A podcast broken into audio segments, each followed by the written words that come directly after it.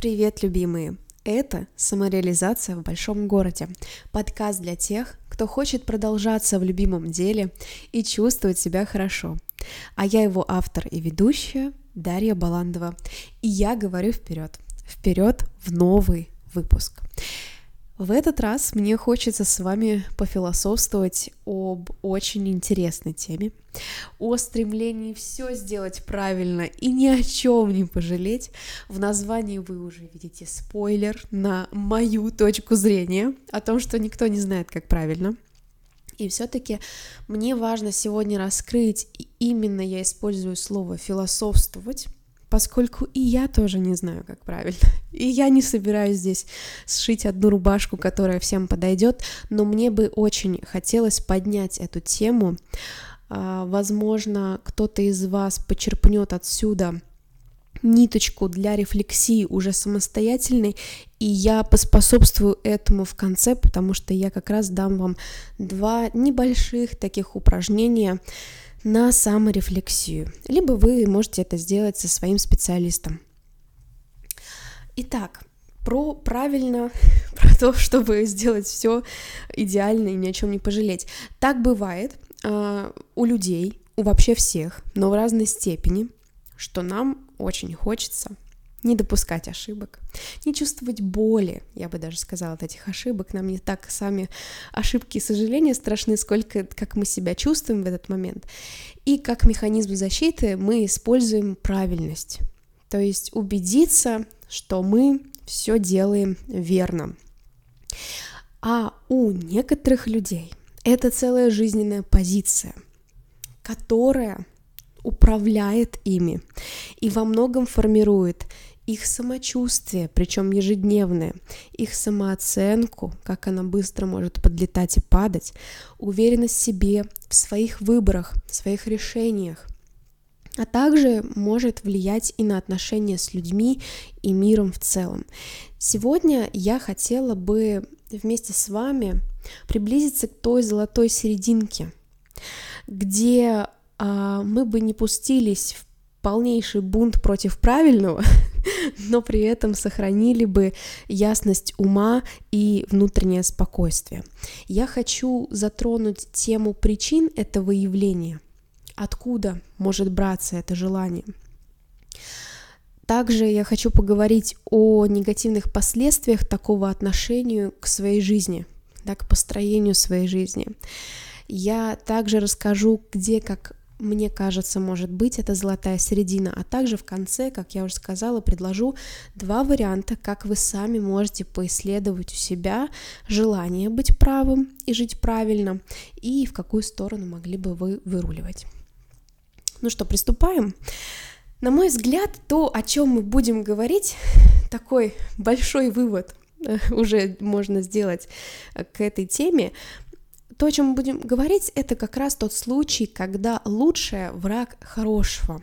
Потому что вот этот акцент на том, чтобы сделать правильно все, именно все, и не пожалеть ни о чем, абсолютно ни о чем, это классика неврозов. Классика недопущений. Не могу допустить, что что-то будет неправильно, не могу допустить, что о чем-то пожалею. И часто это может существовать с двумя вещами. Первое, это может существовать рядом с позицией все или ничего, где человек хочет либо ну, вообще прям ничего не упустить, да, у него там 150 уже этих жизненных сфер, и еще на 100 помножьте, сколько мелочей, да, он хочет каждую мелочь, чтобы была на месте, ни в коем случае, чтобы что-то, не дай бог, еще туда кто-то ткнет в это место, да, что мне неправильно, я пойму, что да, точно, я тут вообще какой-то слабак, но об этом мы чуть позже еще поговорим, про других людей, да, и как это выводит нас из себя, это критика. И таким образом, да, вот этот контроль гиперконтроль над всем э, человека защищает. Кажется, что защищает от ошибок, да, переживаний, сожалений, неудобств. На самом деле он защищает от этой именно боли, которую человек не может допустить, да, от этой картинки мира, где у него не все правильно. Либо человек в этой позиции все или ничего понимает, что что-то я не могу столько всего контролировать, его это все как-то загрузило, И в итоге человек отказывается делать что-либо, кроме минимального выживания, также во имя недопущения боли. Я понимаю, что во многом то, о чем я говорю, иногда называется перфекционизм, это действительно сюда подходит, но я вот с другого угла решила заехать в эту тему. И еще с чем может это существовать, и эту тему я хочу поднять отдельно в следующих э, выпусках, возможно, прямо вот в следующем, возможно, немножко попозже, это соревновательная тревога. Когда вот это вот сделать правильно все, не пожалеть ни о чем, это получилось от гиперважности быть лучшим во всем, да, и не допустить, что что-то у другого человека он в чем-то меня обойдет. Соответственно, нужно быть комсомолкой, спортсменкой и просто красавицей, да, чтобы я была отличницей и медалисткой во всем. И про эту соревновательную тревогу я хочу поговорить отдельно. Это все как бы намеки для вас, все то, что я озвучиваю, почему так много подробностей, это все намеки для вас, чтобы в себе уже начинать отслеживать, что вам знакомо, что не знакомо. Ну и в целом, отвечая на вопрос, откуда берется это желание сделать все правильно, единого ответа нет.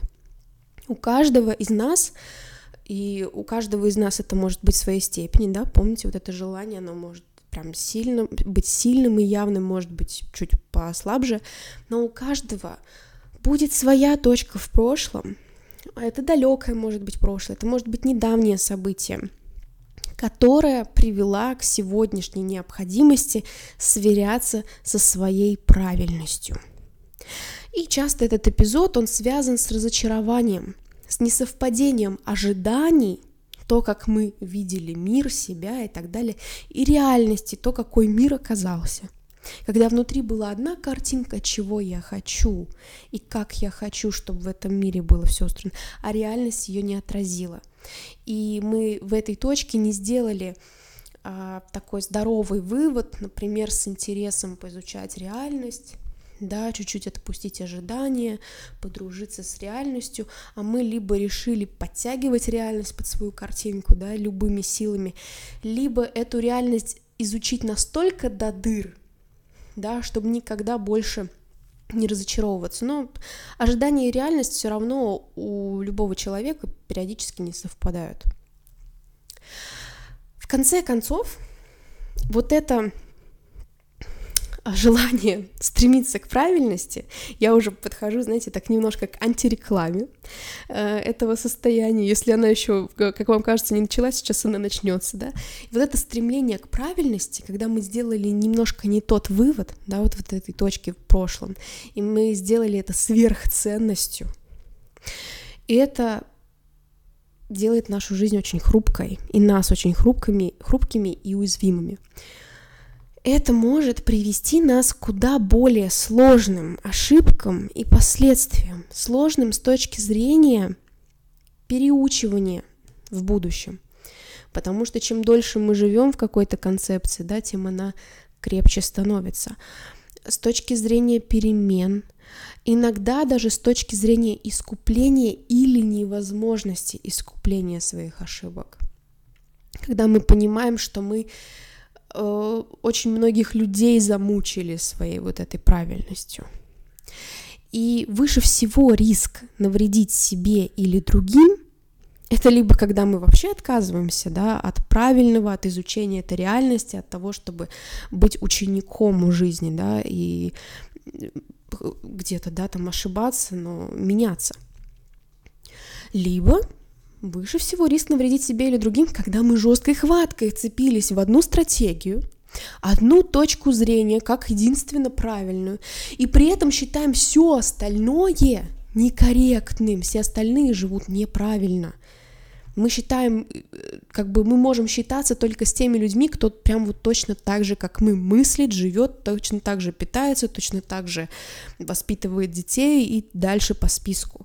И если вот первый пункт про то, что у нас есть какая-то жизненная стратегия, одна точка зрения, еще можно обсуждать, поскольку иногда это можно спутать с такой, наоборот, устойчивостью, зрелостью, опорой на себя, доверием себе и своему мнению, да, когда человек, ну, как бы вот, ну, вот я вижу так, я вот так живу, то вот это последнее вот это отношение сверху вниз к другим, а, вот это вот считаем все остальное некорректным, это тот самый признак, что мы ступили на хрупкую дорожку и рискуем по прошествии времени очень сильно пожалеть.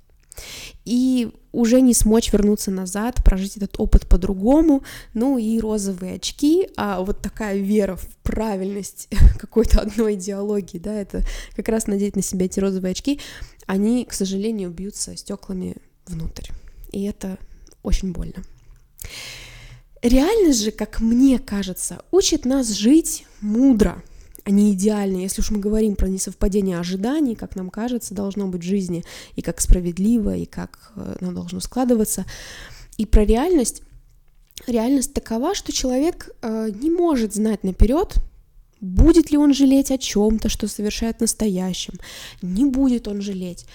Но во всяком случае он, мы, вы, я, мы можем быть к этому готовы. Мы можем допускать это, мы можем допускать, что даже делая самое лучшее, сегодня мы все равно через какое-то время поймем, что все-таки мы здесь вот тут ошибались, и мы даже сейчас не догадываемся, о чем это будет. И допуская, мы можем строить свои убеждения в жизни не на необходимости не допустить этих ошибок и сожалений, а на простом праве иметь свою точку зрения. Да, то есть я вместо того, чтобы тут вот выстраивать какую-то крепость, да, идеологическую. У меня просто есть человеческое право иметь свою точку зрения, так же, как у других. А, есть право не соответствовать чьим-то ожиданиям, да, и просто проживать жизнь по-своему, самобытно, проходя свой опыт и в том числе проходя свои ошибки. Никто не знает, как правильно. Сколько ни учись, никто не знает до конца, как правильно. Тем более э, не, не просто себе, как правильно, конкретному человеку. Да? И мы даже сами иногда можем не знать, как нам-то правильно. И это нормально. Также нормально, если вы вдруг решите вообще этого правильного никогда не искать. Если вы вдруг позволите себе дожить до седин и все еще не знать, как правильно жить эту жизнь. Это нормально. Это тоже можно себе разрешить здесь на ваше усмотрение и выбор за вами.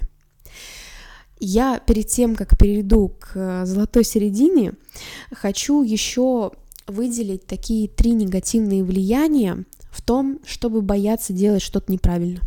Мне вот захотелось здесь это вставить, потому что я не знаю, вернусь ли я когда-то к этой теме в ближайшее время, и хочется расширить эту тему максимально. Я приведу три примера.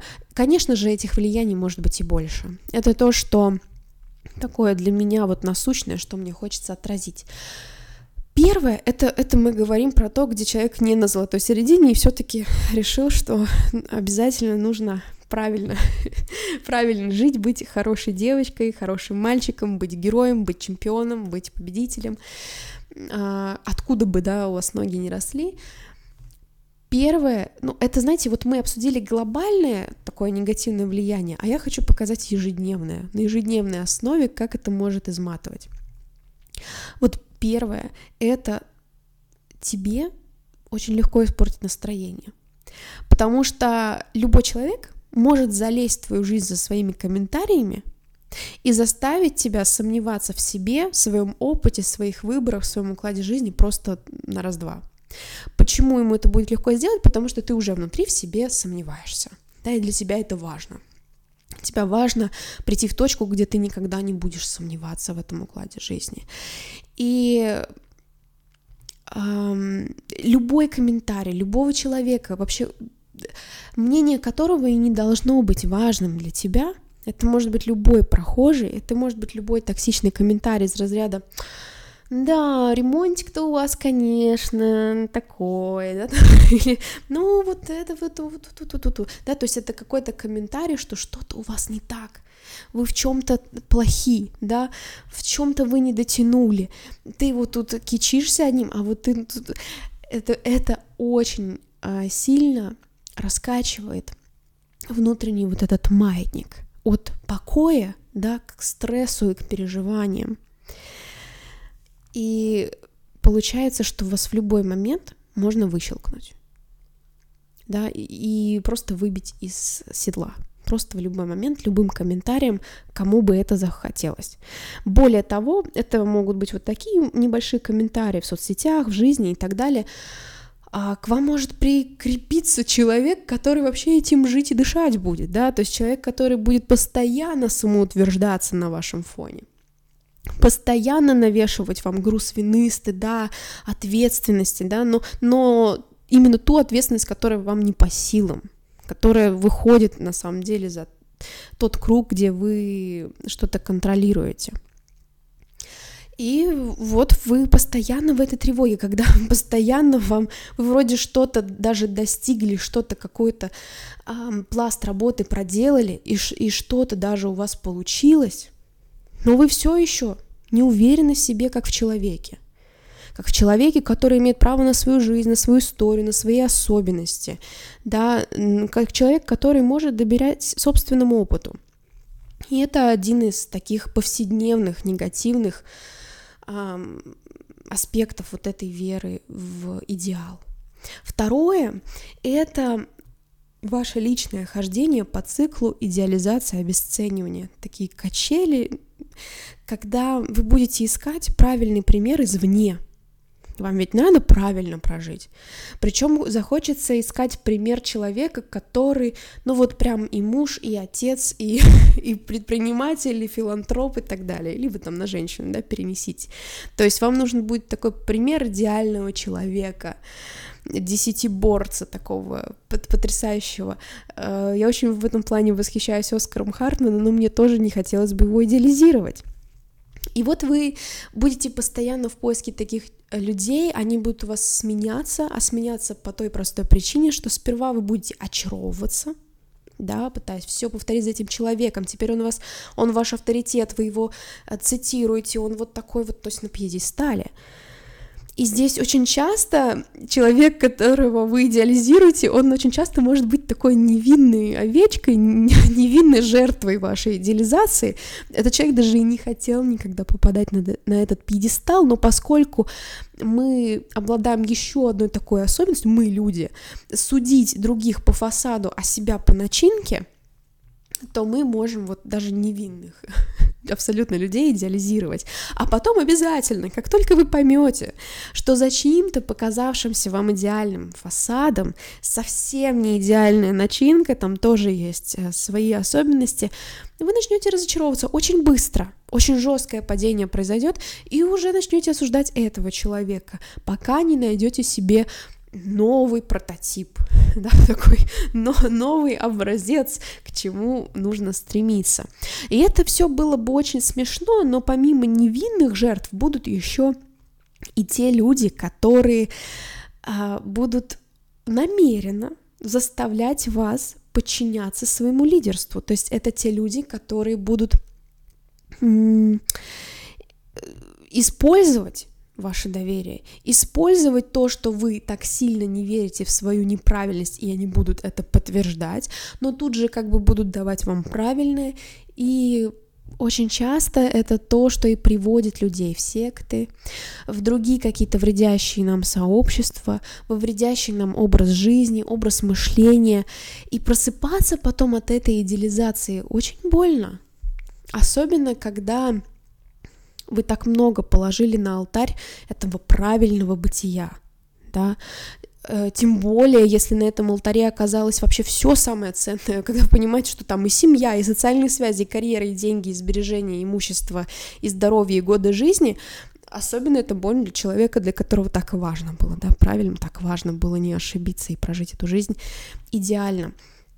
Ну и третий такой момент — кого-то он смотивирует, кого-то не смотивирует, но мы сами можем превратиться в этого человека, который осуждает, манипулирует и подчиняет. То есть от колкостей, да, до постоянной, да, какой, какой-то манипуляции над человеком и до подчинения, до вот такой жажды власти. Когда уже вы э, можете превратиться в этого лидера, например, если вы там личный бренд развиваете, да, да любая позиция власти, да, где вы уже начинаете разговаривать на вот этом, э, как бы его назвать, ну, ну таком языке, ну, языке подчинения, наверное, к другим людям, да, ударять их постоянно плетью, постоянно, да, бить по, по больному, для того, чтобы вам там несли деньги, для того, чтобы вами восхищались. И это все от внутренней боли, то есть люб, любой из этих, от самого лайтового, да, так скажем, до самого тяжелого случая, это все от внутренней боли, от боли смотреть в то, что у вас не так, да, от, опять же, вот этой обсессии по поводу правильного, и вот таким образом можно развить у себя эту привычку самоутверждаться за счет других. Это когда вы находите себе, знаете, безопасную зону. Эта безопасная зона выглядит двумя способами. Первое — это именно место, то есть вы не в прямом диалоге что-то человеку говорите, а потом за спиной там с подружкой, да, там говорите о том, какой он плохой, да, и самоутверждаетесь. Либо находите себе безопасную зону в виде места, вот как, например, блог. Вы прячетесь, да, за этими пикселями и можете оттуда говорить все, что угодно. Или даже на сцене, да, вы как бы немножко в этом плане сверху по отношению к аудитории. Опять-таки, это не обязательно этот режим включать, но это совсем другая история. когда как бы, что, оказывается, с аудиторией можно не говорить на языке подчинения. Либо эта безопасная зона может э, измеряться темой, в которой вам безопасно, что вот тут я эксперт, и тут я могу костерить кого угодно, да, но на самом деле внутри у меня боль, что в другой теме у меня пусто. Это может быть боль там по отношениям, по финансам, по внешности, все что угодно, по здоровью и так далее. Но вот там, где вы король и молодец, вы можете брать эту плеть и ударять и пулять, да, там по другим людям. А, в общем, вот такая грустная история. Мне очень было важно вам сполна это отдать и показать, поскольку это действительно, ну, это, это горько это горько осознавать, и каждый из нас может прийти, к сожалению, в эту точку. Так вот, какая здесь может быть золотая середина? Мы будем сейчас выруливать в позитив уже и закругляться. Какая может быть золотая середина? А, потому что, как я уже сказала, совсем уйти в другую крайность, бунт против правильного, нарушать все, ничего не учить, ничему не учиться, да я так смогу, да кому нужно, да, это тоже деструктивная жизнь. Я думаю, все это понимают прекрасно можно точно так же навредить и себе, и другим. Я от себя могу предложить два момента, которые могут сбалансировать, да, вот это вот стремление к правильному. На что можно заменить этот поиск правильного и только правильно, и как в целом договориться с собой насчет жизни, насчет ваших выборов, как вы, на что вы будете ориентироваться вместо этого. Я могу предложить вот что – во-первых, эта фраза такая очень взрослая, очень ответственная. Она звучит примерно так. Мне нужно изучить вопрос, как я это могу сделать. Да, то есть это когда вы сталкиваетесь с какой-то темой, с терра вы решаете изучить вопрос. Все, мне нужно изучить вопрос, как я это могу сделать. Ага, вот так, вот так, вот так. То есть такая позиция ответственности взрослая. Здесь нет вот этого правильного, не допустить ошибку, мне нужно изучить вопрос, и я его изучаю. И я самое главное в этом изучении вопроса это дойти до точки не навреди, да, и затем до степени собственной удовлетворенности.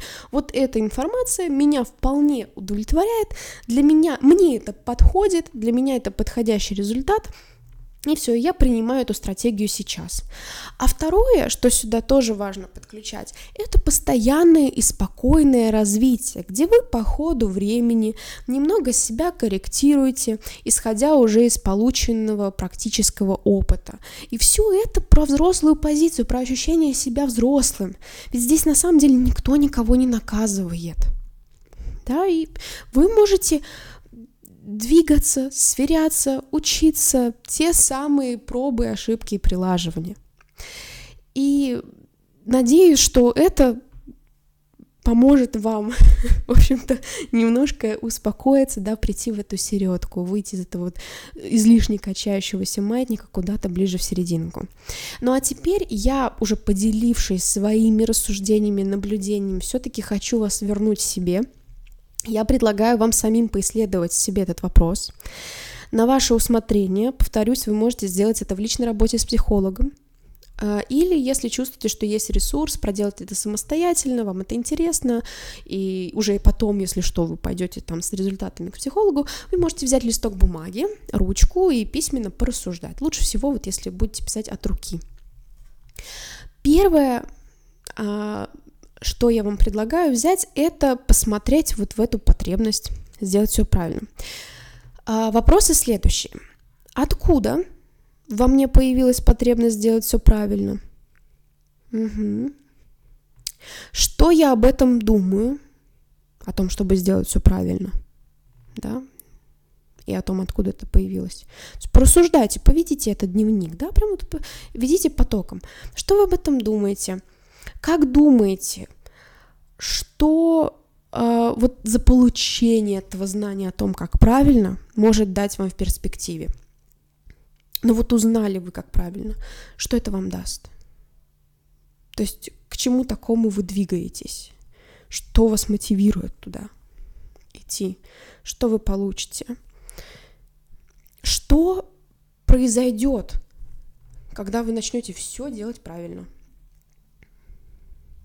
И что сейчас вам дает это стремление к правильному, пока, пока вы в процессе, что это вам дает?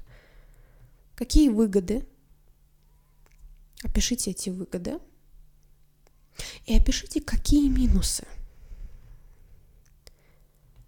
И в конце, когда вот вы просто сделаете этот поток мыслей, а, если у вас появится желание сделать определенный вывод, да, какой-то урок для себя вывести, чтобы вы ценного из этого взяли, чтобы вы уже применили, возьмите и прям можете это тоже прописать. Это такой первый блок, первое письмо себе. Тут же можно сделать второе, можно их разбить на несколько дней. Второй вопрос это про ожидания. Какие у вас ожидания на эту жизнь? Какие у вас были ожидания в детстве? Какие у вас ожидания сейчас? Опишите их. Возможно, они совпадают на 100%, возможно, разные. Как вы думаете, что из этих ожиданий есть в реальности? Вот что действительно существует, что действительно возможно, как вы думаете? А чего из этих ожиданий нет? Может быть, есть какие-то уточнения, может быть, есть какие-то заметки к тому, что вы ожидаете. Например, это есть, но такое тоже можно порассуждать. И относительно того, что вы перечислите как не совпадающее с ожиданиями, да, подумайте, а какая тогда реальность? Какая тогда реальность, как вы думаете сейчас? Есть ли что-то, что в этой реальности, опять-таки не старайтесь прям, знаете, вот все, я теперь знаю реальность на 100%. Просто вот сейчас, как оно меняется у вас в процессе, как вы видите, какая реальность может быть, что из, из своего опыта вы видели. Есть ли что-то, что в этой реальности вас разочаровало?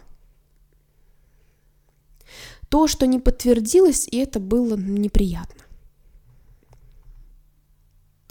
И что позитивного для себя вы можете взять из реального опыта? Ну, например, это не подтвердилось, но это все равно хорошо. И это все равно классно. И вообще, в принципе, что позитивного в том, что какие-то ожидания не совпали с реальностью, что вы теперь больше понимаете, у вас больше опыта, что в этом хорошего? Что вы из этого можете себе взять?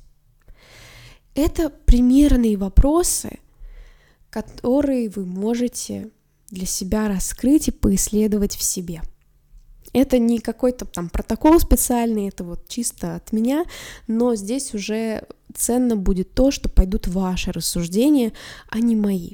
Мне же было очень приятно с вами пофилософствовать на эту тему. Я надеюсь, что мы и дальше продолжим поднимать, в том числе про соревновательную тревогу, очень интересная тема. Мне, признаюсь, знакомо это стремление к правильному и знакомые ошибки, которые делаются на этом поле. И я ни в коем случае не осуждаю тех людей, которые сейчас в этой точке находятся или когда-то находились. Мне лишь хочется а, чуть больше добра, чуть больше светлого в этом мире, и чтобы мы как можно скорее приняли тот факт, что с нами все хорошо, с другими тоже все хорошо, с этим миром все хорошо, и есть возможность прожить эту жизнь достойно, даже совершая ошибки. На этом я говорю вам пока, обнимаю и буду ждать вас в новых выпусках подкаста. Вас здесь ждут.